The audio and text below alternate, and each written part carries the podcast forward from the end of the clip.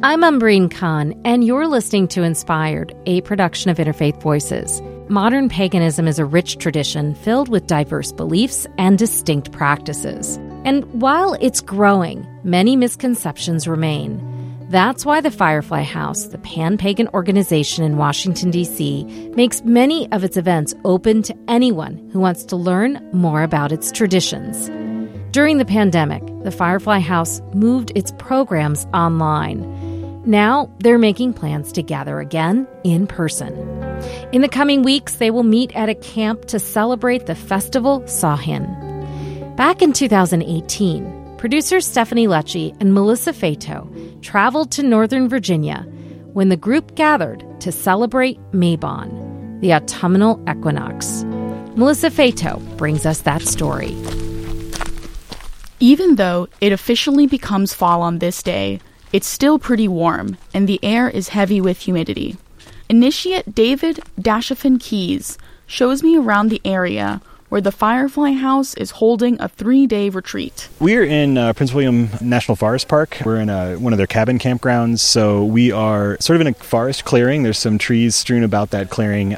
A group of about 10 people are gathered around a fire pit in the camp, while about 30 more are tucked away in one of the cabins. The National Forest puts a fire ring down. We had to bring our own wood in because it was just a little bit too wet to find too much deadfall to try to use what was already here. So we brought our own.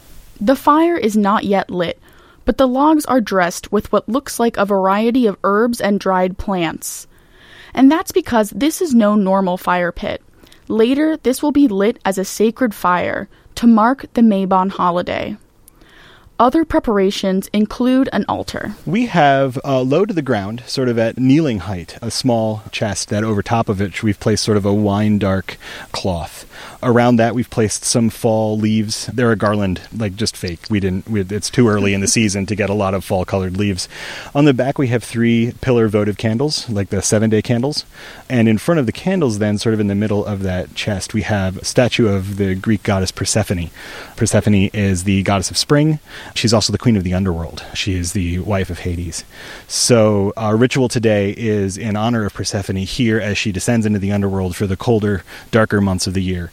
So she takes place of honor this weekend for us here on the altar space. We also have some incense burning, stuff like that, just to sort of create a little bit more of a spiritual sense here around the altar, as well as a pentacle, the five pointed star in a circle that we put on the altar, which is uh, one of the symbols that are often used by Wiccans as a symbol of our faith. But the main attraction today is the ritual itself. David Salisbury will lead it. After all, he wrote the script that will be used. He says the main theme for this year's ritual is recognizing one's own lightness and darkness. In many religious traditions and wonderful spiritual traditions around the world, one's inner darkness is something that should either be ignored or even banished or discarded. You know, the goal is to evolve past your darkness. But in the craft, we try to avoid anything that discards our power right? So nothing within us is profane, including our darkness, and the darkness can teach us a lot. So the dark part of the year is often a lot about, you know, turning inward and working on yourself or working on some people will say your shadow self or your shadow side. That's Mason Davenport. What has been built over the year? What am I going to take from that? And what and what am I going to store, right? What am I going to store in order to have it next year in order to sow it and to harvest it again? Davenport is a member of a different pan pagan group in DC, the mainly druid San Ossoc. For me, druidry is it's just focused on being alive and in tune and connected to all of the other living beings and non living beings, for that matter, that exist on this beautiful, crazy, wonderful planet with us. Part of creating those connections includes building community, which is why the Druid group is sharing the Firefly House's Mabon ritual. Because paganism is often a solitary practice, Davenport says rituals offer a chance to worship in a community setting. That feeling and that energy that can be raised with others can't, I don't think you can replicate that by yourself. And it is, for me anyway, largely about community and harvesting from the community what we've built together and what we want to continue to build. Moen Michel is the founder of the San Ossoc community. She says it's important to mark the seasons. For our faith, um, many of us are animists, right? So we don't necessarily believe in gods or goddesses or a god form, but we do believe that the natural cycles that have formed us as humans are really central in a deeply psychological, deeply spiritual way. And that recognizing the passage of time on a yearly basis is a, just a it's an ancient practice, it's a foundational practice. Michelle says rituals can also bring a sense of restoration. Everyone I know is really feeling tired and overwhelmed right now by the state of the world, by national politics. I'm very socially active, I'm very much an activist. So for me today is about just finding that stillness within that allows me to relax enough to refresh and renew and to be committed to what I do in the world every day and to go out and make change and um, be better. That activism is important not only to Michelle, but also many members of the Firefly House.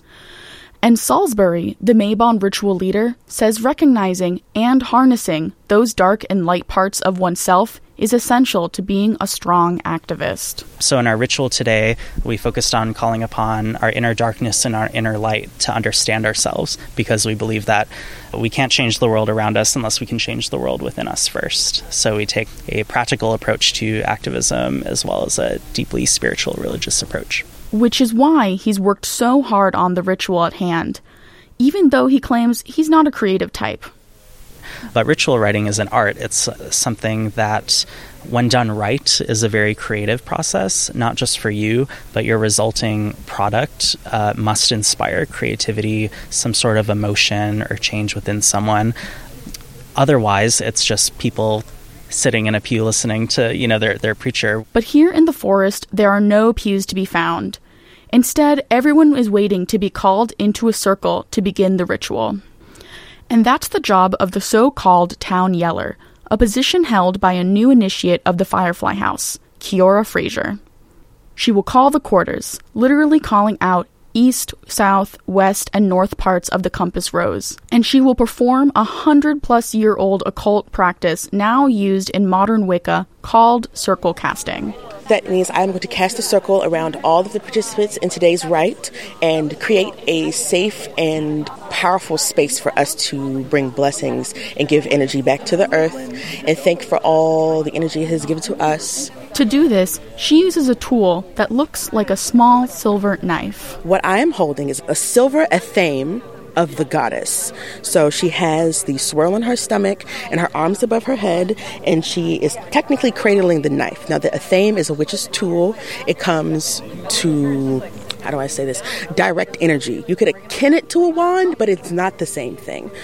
It's more bringing energy from up or down into a space. And I'm using it to cast the circle today.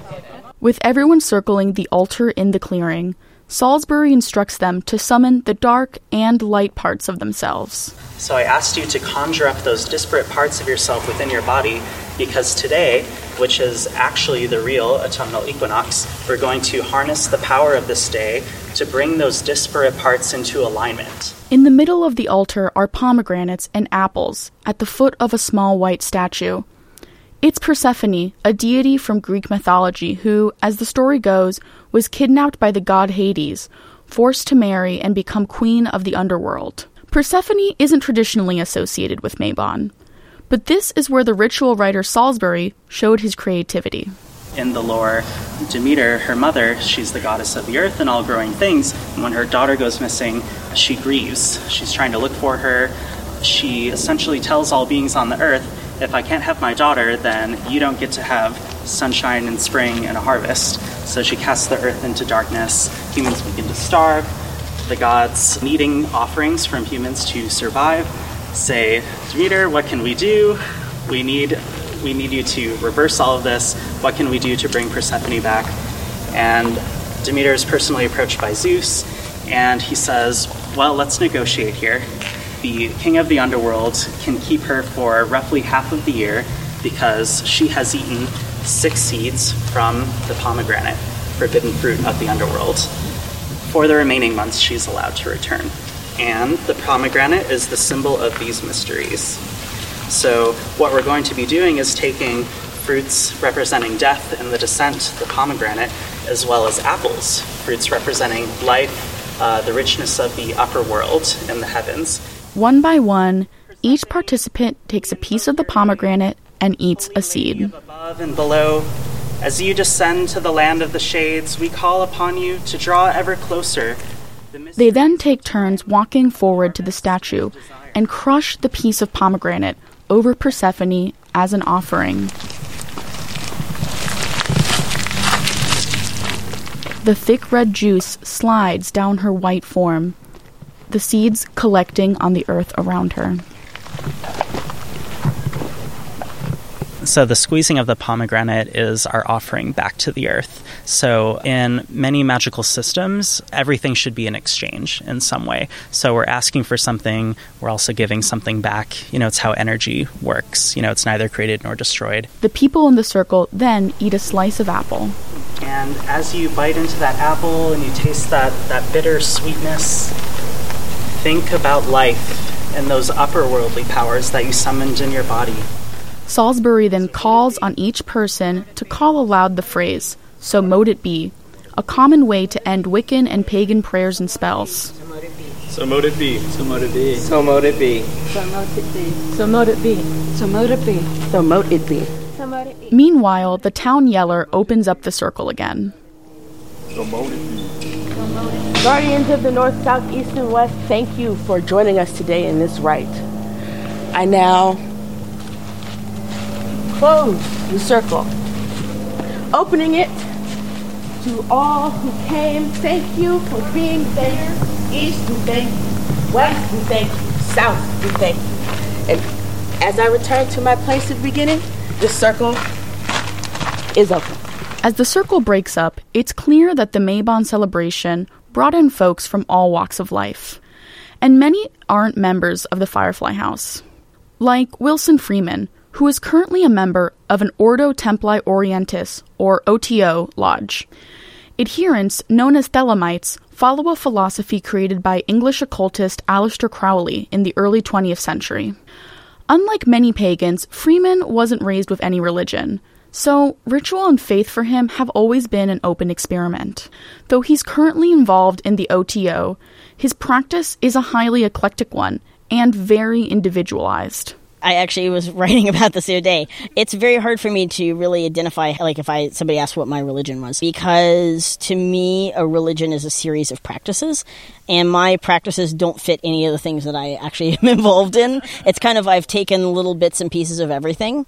Um, most of the groups that I belong to, and OTO is a good example, kind of allow people to like. There is no standard necessarily of practices. It's like these are things we suggest that you do, but it's not required.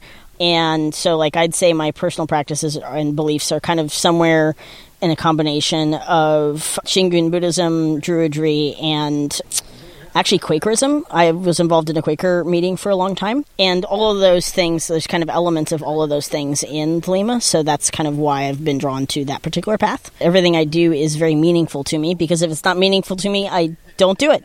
But Freeman says there's a downside to this DIY spirituality the flip side of kind of having your own system is that you, you kind of share it with yourself alone.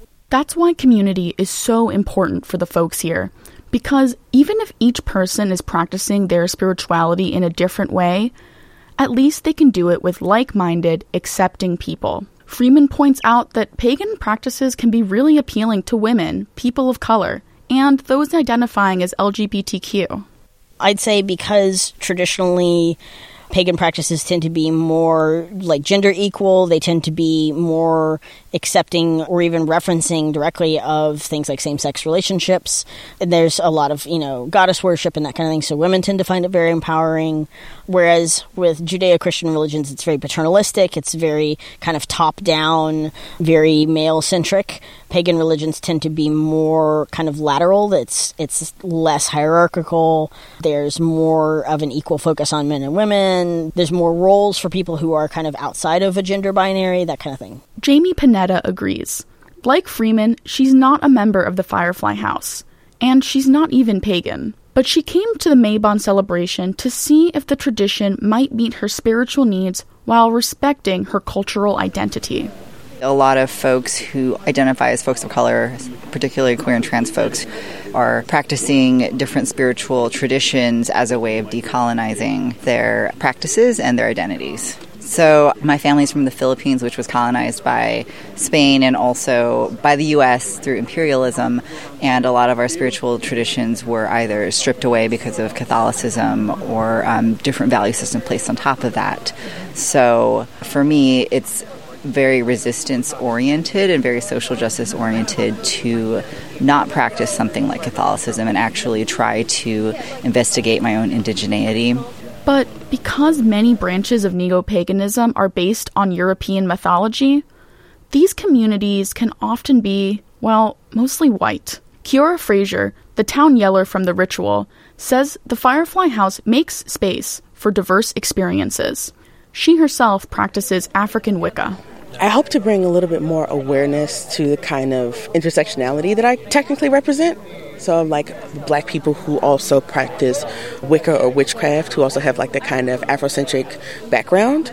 I want to show everybody that you can be all three. I mean, in the both the black community and the normal pagan community, there's a kind of you have to pick one kind of thought, and Firefly is very much of make your own amalgamate, and I like that about them. Fraser says that African Wicca has its own distinct flair. We have different deities that I would pray to because I have ones that my family has been praying to for like centuries.